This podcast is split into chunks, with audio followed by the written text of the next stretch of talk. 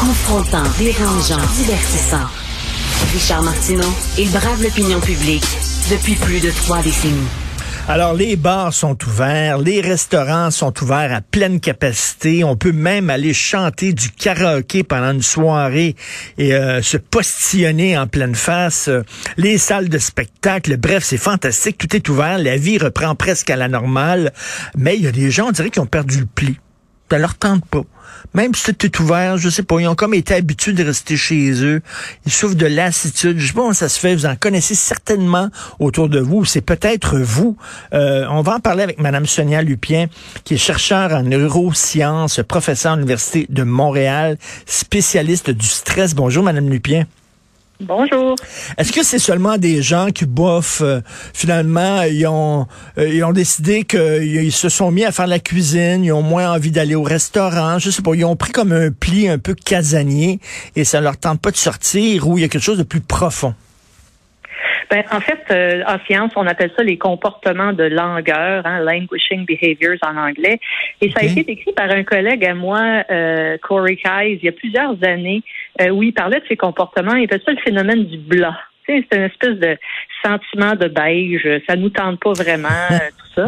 Et ça, selon lui, ça arrivait quand les humains, par exemple, étaient exposés à un stress très, très, très, très, très chronique, comme on a vécu avec la pandémie, parce que pour les chercheurs sur le stress, la pandémie de la COVID, c'est ce qu'on appelle une expérience de la nature. La nature a stressé les gens à notre place, puis là, ben, nous, on regarde ce que ça donne. Et ben, on voit aujourd'hui avec nos yeux de visu ce que Corey Keyes avait prédit, c'est-à-dire l'arrivée de ces comportements de langueur où beaucoup de gens, ça leur tente juste pas de repartir la locomotive. C'est comme si la locomotive allait à 400 000 à l'heure avant la COVID, puis là, ben, t'arrêtes la locomotive, c'est long à repartir. Et il y a plusieurs personnes qui s'inquiètent à savoir, mon Dieu, je suis en train de faire une dépression ou quelque chose. Oui. La réponse est non. C'est vraiment un phénomène en soi. C'est pas un burn-out parce qu'on a encore de l'énergie. Puis c'est pas une dépression parce qu'on n'est pas désespéré, mais on est juste comme... C'est cela.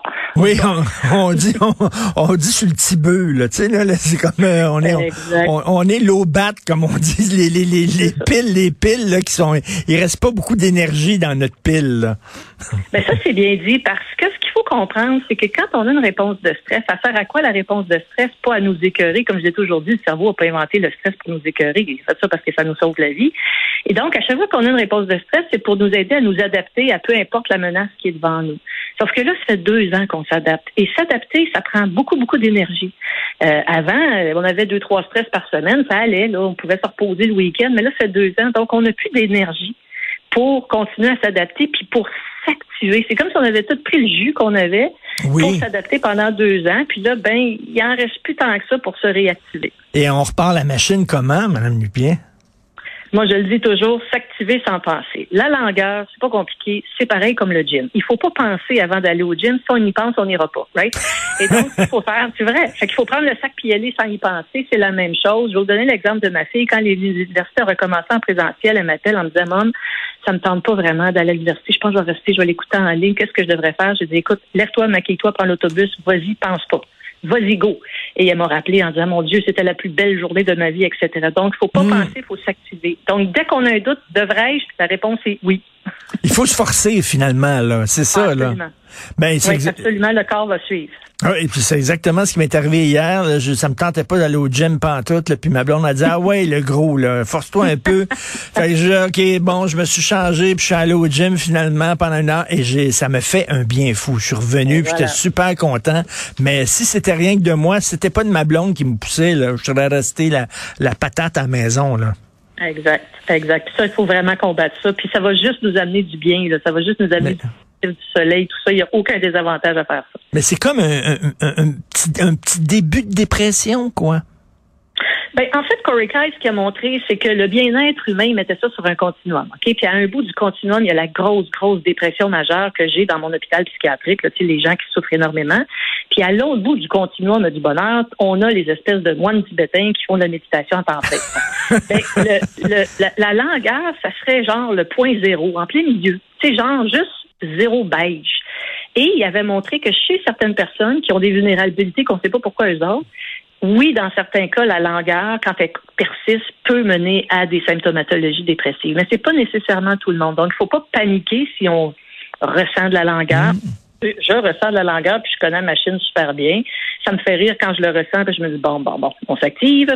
Mais c'est tout à fait normal. Mais c'est vrai que si on fait rien, chez certaines personnes, ça peut être, ça peut mener à une vulnérabilité. Ouais. Et c'est drôle parce que vous dites que c'est le résultat d'un stress. Tu sais, dans notre tête, quand on pense à quelqu'un stressé, c'est pas quelqu'un qui est comme qui se languit là. C'est au contraire quelqu'un qui est très très très nerveux puis qui arrête pas de bouger puis tout ça.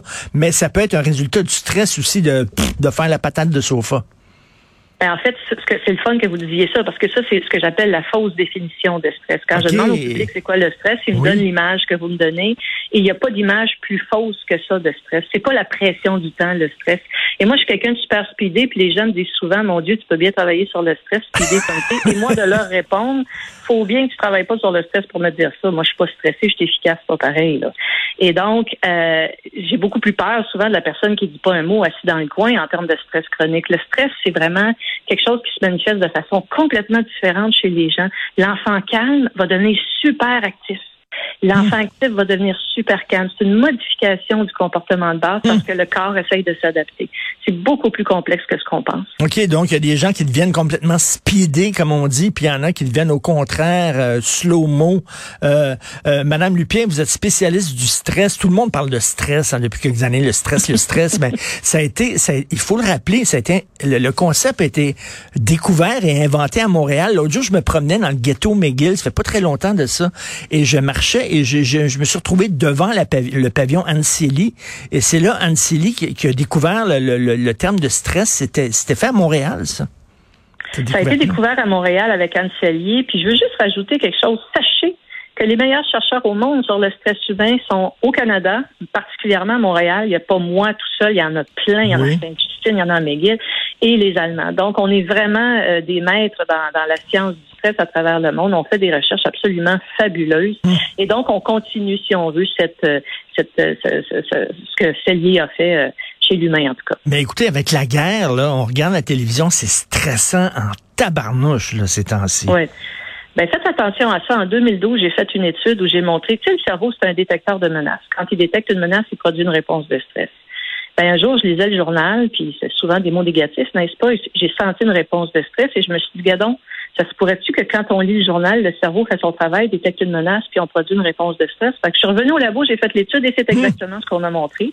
Et donc, quand on lit, puis si vous sentez, là, quand vous lisez les nouvelles, là, que ça commence à jammer, excusez le terme, en bon québécois, là, au niveau de la poitrine, ça veut dire que votre cerveau a détecté trop de menaces et vous avez une réponse de stress. Et moi, quand ça m'arrive, je ferme tout. Je ferme tout pour 24 heures. Il faut décrocher. Ah, oui. Ma mère est en résidence pour personnes âgées, puis elle est sur sur LCN à longueur de jour, puis elle dit ça va mal dans le monde, ça va mal, puis elle est bien stressée. Oui. J'ai dit c'est certain, maman, aux nouvelles, on parle de l'avion qui s'écrase. On parle pas des 25 000 avions qui atterrissent sans aucun maudit problème. C'est certain, dans un bulletin d'information, c'est rien que des mauvaises nouvelles. Donc, c'est certain quand tu regardes... Je vous suggère d'envoyer votre mère sur un site web qui est fabuleux. Un journaliste qui a bien compris ça, Laurent Hébeau, a créé un site web qui s'appelle Global Goodness. Et ce que Laurent a fait, à chaque jour, il glane des nouvelles positives à travers le monde. Et moi, quand j'ai mon char en bon québécois, je m'en vais sur Global Goodness pour donner un break à mon cerveau ou suggérer ça aux personnes âgées. Ils sont particulièrement très sensibles à ça. Même à Météo Média avec la petite bannière rouge, là.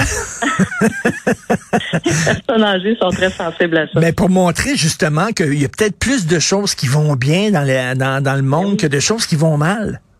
Exactement. On n'a jamais été autant en sécurité, aussi bizarre que ça puisse paraître. Il y a plein de livres qui ont été écrits là-dessus.